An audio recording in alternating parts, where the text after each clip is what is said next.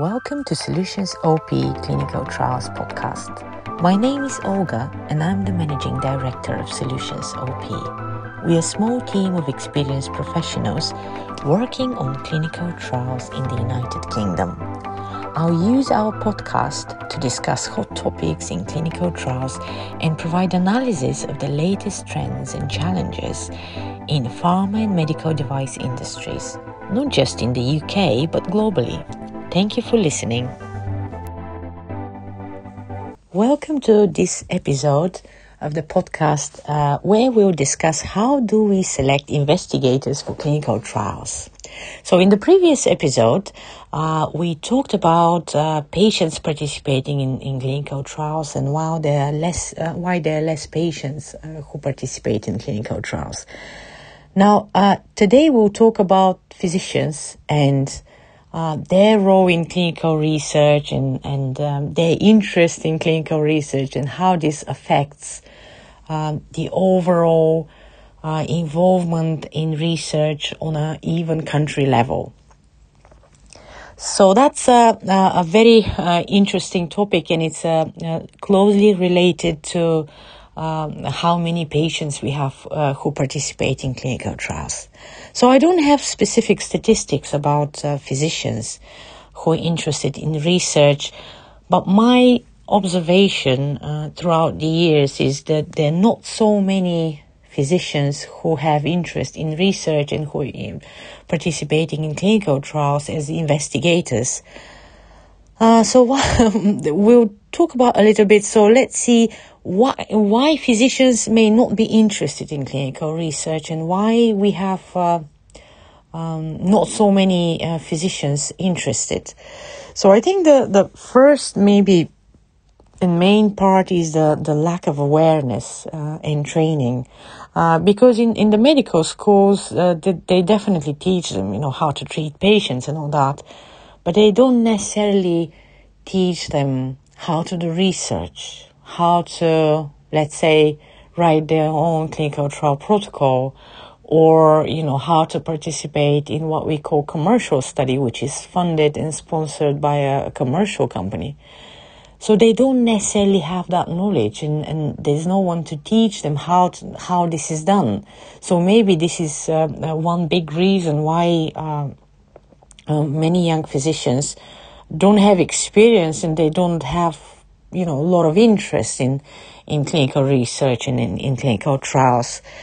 Uh, but uh, uh, that's not the only reason. Sometimes it's just a lack of personal interest in research. You, you know, there's some people who they're quite happy and content to look after their patients, but they don't necessarily want to be involved in research. So they, they're quite happy as they are.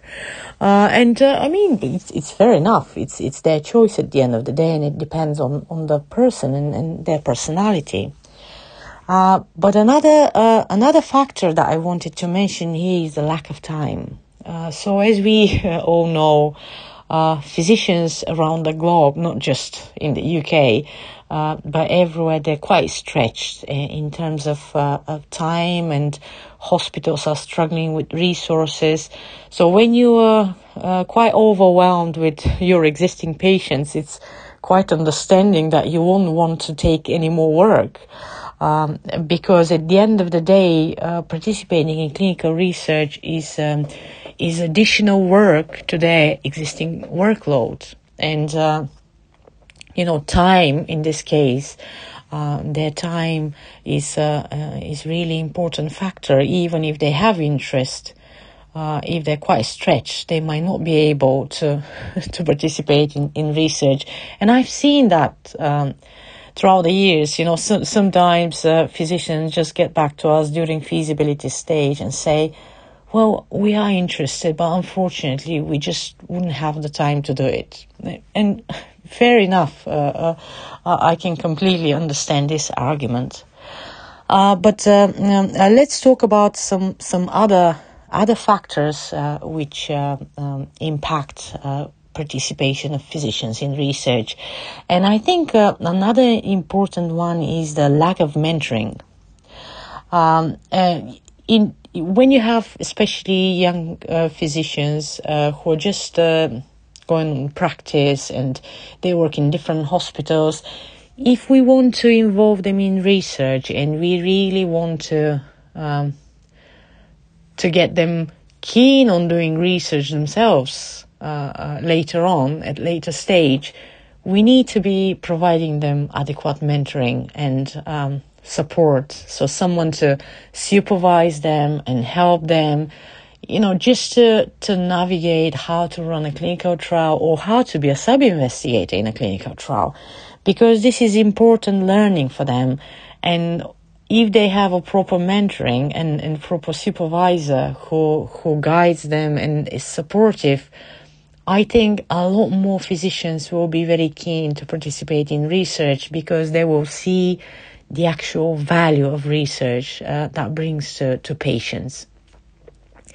So this is uh, something I, I really hope we can improve um, uh, for all young physicians uh, who are coming on board and who are involved in research in one way or another.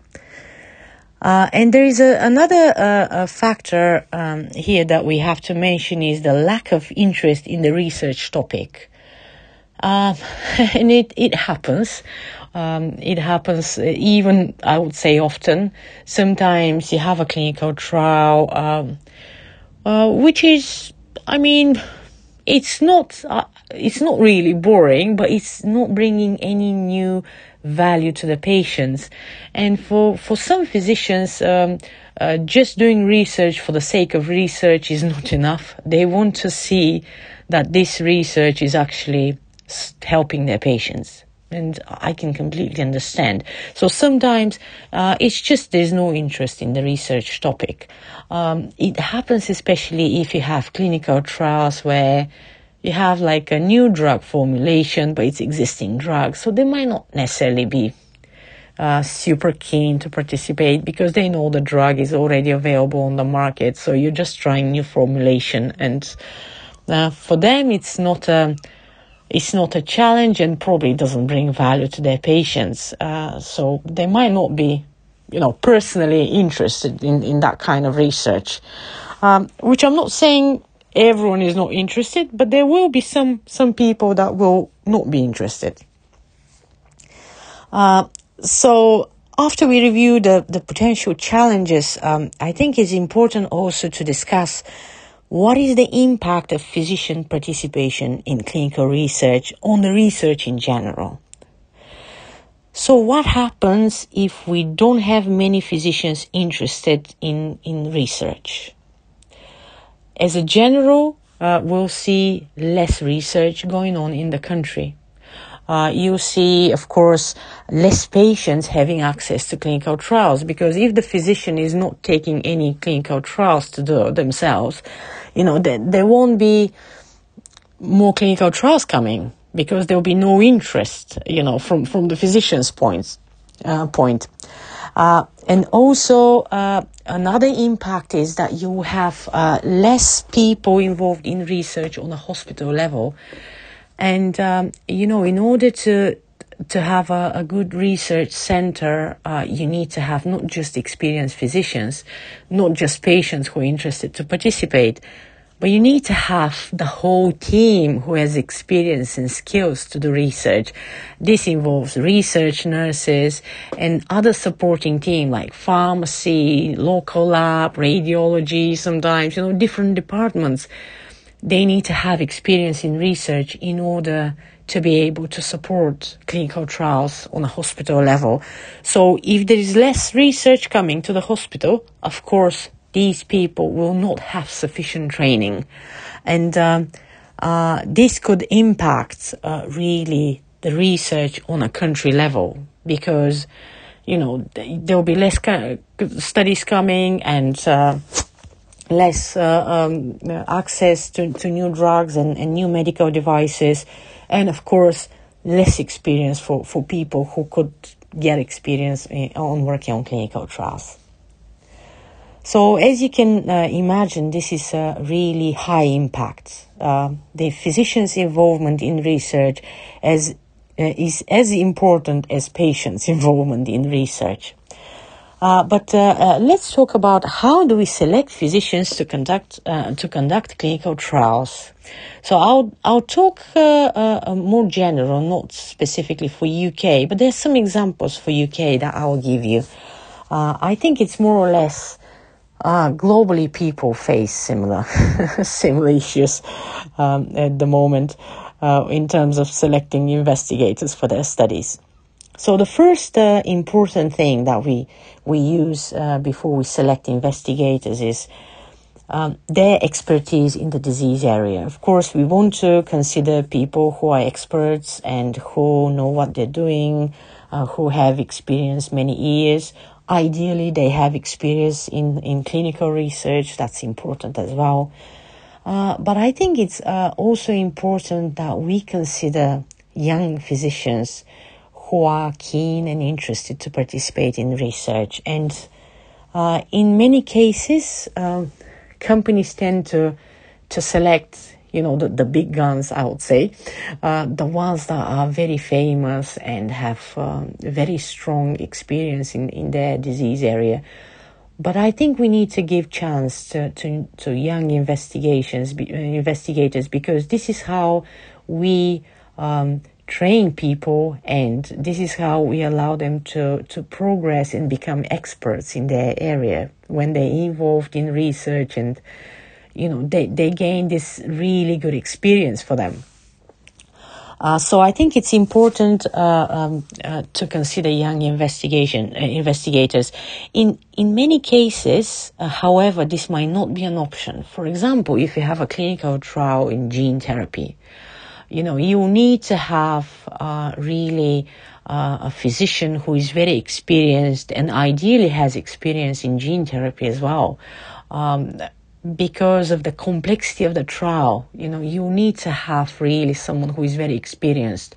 And in, in that particular case, uh, selecting a, a young uh, physician might not be the best option but you can still involve any young physicians as sub investigators at that hospital uh, and you know give them chance to, to work uh, on the clinical trial so the other uh, option that um, we always consider when we um, select um, investigators uh, in clinical trials is the key opinion leaders.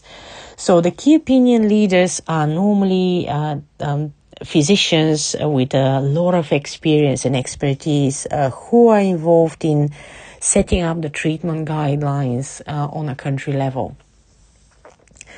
Um, of course, there, there, are not many of them. There are a few, quite a few in in um, uh, in, in general, uh, but in each specific disease area, you might not have lots of experts uh, in the country uh, who are involved in, in this as a key opinion leaders. Um, so the, the great benefit of having key opinion leaders, of course, is you have uh, their expertise. They can also advise you on treatment practices at the moment and any cha- upcoming changes in the treatment practices. So their knowledge, of course, is extremely valuable. Uh, but at the same time, there are some challenges uh, in terms of uh, key opinion leaders. Um, very often, companies always go after the key opinion leaders, and they have a very high volume of clinical trials. Um, and um, as you can imagine, that would lead to a very high workload. Uh, and very often, uh, what we've observed is uh, they have a, a low recruitment vo- uh, um, uh, rate uh, at the hospitals. They recruit less patients, and generally, they're not that involved in the clinical trial. It's not because they don't want to. I think in, we need to be clear on this one it's because these key opinion leaders, they're involved in many different committees, they go to different meetings, conferences.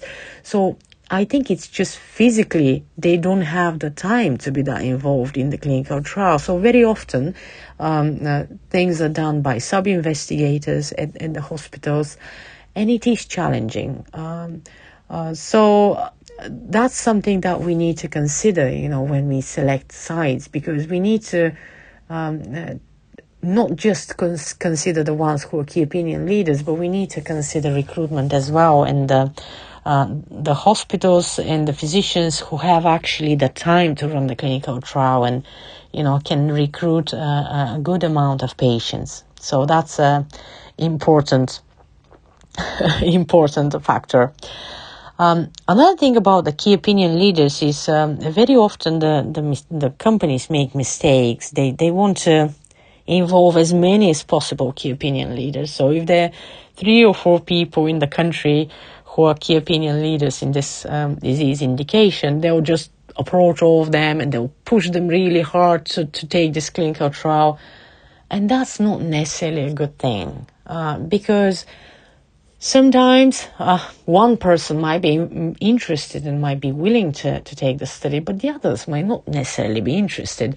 So we need to respect their opinion. And if if they're not keen and um, uh, you see them a bit reluctant, you have to let them, you know, decline the study and. Uh, uh, not try to push them into something they don't want to do because at the end they won't be able to recruit. They have their own reason why they're not willing to to take the study. It could be just because they have resources and they're not able to take any more studies at this point. Uh, but companies, you know, I can understand they're very keen to have the key opinion leaders. Uh, and I think it's, it's important to remember that we need to respect their wishes as well and not try to force them into something they don't want to do. Another important complication of having uh, several key opinion leaders on a clinical trial is, for example, in UK, we need to have a chief investigator. Um, and um, normally, if you have a key opinion leader, one person, you just approach this person and ask him to be a chief investigator. But if you have two or three people, it gets really complicated because the sponsor is supposed to select who will be the chief investigator, and you have, you know, these experts you don't want to give preference to one um, over the others because the others might get upset, you know, that they've not been picked up as chief investigators. Uh, so I think it's um, um, when we select sites and, and investigators for clinical trial, we really need to be thinking carefully and make good choices and um, um, not try to force people and at the same time you know, um, select sites that will recruit patients. Uh, so that's uh, that's an important thing. So an- another um, uh, uh, thing I wanted to mention in terms of selecting sites for clinical trials is it's very important also the experience of the clinical research team. Sometimes you might have a very experienced investigator, but the research team could be quite new and not very experienced simply because there is a high turnover at the hospital and they're having resource issues. Um, so in this case, of course, you can still select this hospital, but you need to keep in mind that the people working on the study are not so experienced. So they need a lot more uh, hand holding and a lot more support uh, to do the study. So that's something that you need to evaluate before you make the decision. If you you know, if you're selecting a specific hospital or not.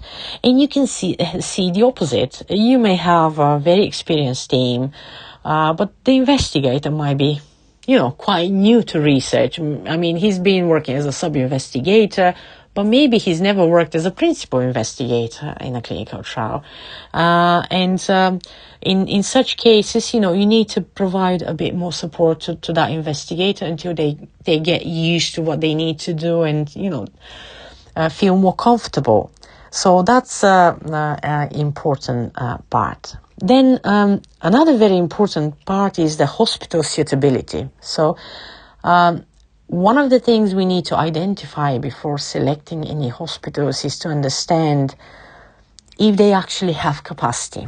Because sometimes hospitals are very busy and they don't have capacity to take more studies. And even if you select this investigator and he's very keen to participate and and the team is keen, it might be that the hospital actually has no capacity to start any new clinical trials and you might need to wait until you be able to set them up. So that's something that it's important to understand on the very, very early stage, um, as much as you can, of course, um, what kind of capacity the hospital has and uh, if you need to have any delays, what kind of delays you can expect. So that's another important thing to, to have in mind when selecting uh, sites. Uh, and uh, of course, um, you need to make sure that they have all the res- uh, necessary equipment to conduct the clinical trial because this is sometimes uh, a challenge as well. Some hospitals may not have all the equipment that other hospitals will have. So that's something to consider. And uh, and the last thing, uh, which I want to mention is, uh, of course, it's always good to have input from the CRAs and, or if you're using a CRO, you know, input from people who you work with uh, and who work with this hospital. If they can provide you some feedback. Um, about setup of the hospital, any challenges, you know, any current uh, resource issues or any delays, anything like that. So it's good always to speak to CRAs who work with, with the sites as well and, and um, hear feedback from them. So in conclusion, uh, what I want to to summarize is uh, that we need to have more physicians involved in research because only um, um, after they're interested in research, uh, we can have more treatment options uh, and access to new therapies and medical devices for our patients. Uh, but in order to do this, um, there are a few things that we need to consider. So we need to consider more training options for young physicians in medical school, but also um, uh, workshops and um, different other opportunities uh, to give them access to, to research. Um, another thing that we need to, to consider is uh, uh, to have more adequate mentoring for young physicians. Um, it's not just in, on a hospital level by senior physicians, but also by the sponsor of the clinical trial, because the sponsors could also provide support and guidance to them when they need uh, in making treatment decisions or in managing adverse events. So this is important support that we need to provide to, to young physicians and, and help them learn, uh, not about, only about research, but about the drug and, and the management of patients in general. I think this is a really um, a vital part of uh, of getting physicians who are experts and they're very comfortable uh, working with patients and, and prescribing medications and so on. So it is important that they have this exposure um, uh, to research. And uh, of course, um, another uh, thing which I think is, is a good option uh, is to have some encouragement for participating in research, even if it is uh, recognition or any career development opportunities or additional payments. because if we have to be honest, this is additional work for them. They have their day uh, uh, practice, they see these patients, uh, and they have patients who participate uh, in clinical trials, which will have more frequent visits, um, more involvement from the physicians. So if that's an extra work for them, it makes sense that this extra work is paid, and um, that will definitely encourage them uh, to be more involved in research. Uh, and uh, I think it's a it's a good opportunity to, to look into. Uh, so thank you very much for, for listening, and I hope this topic was interested for you, interesting for you. Uh, and um, we'll see what's next. thank you.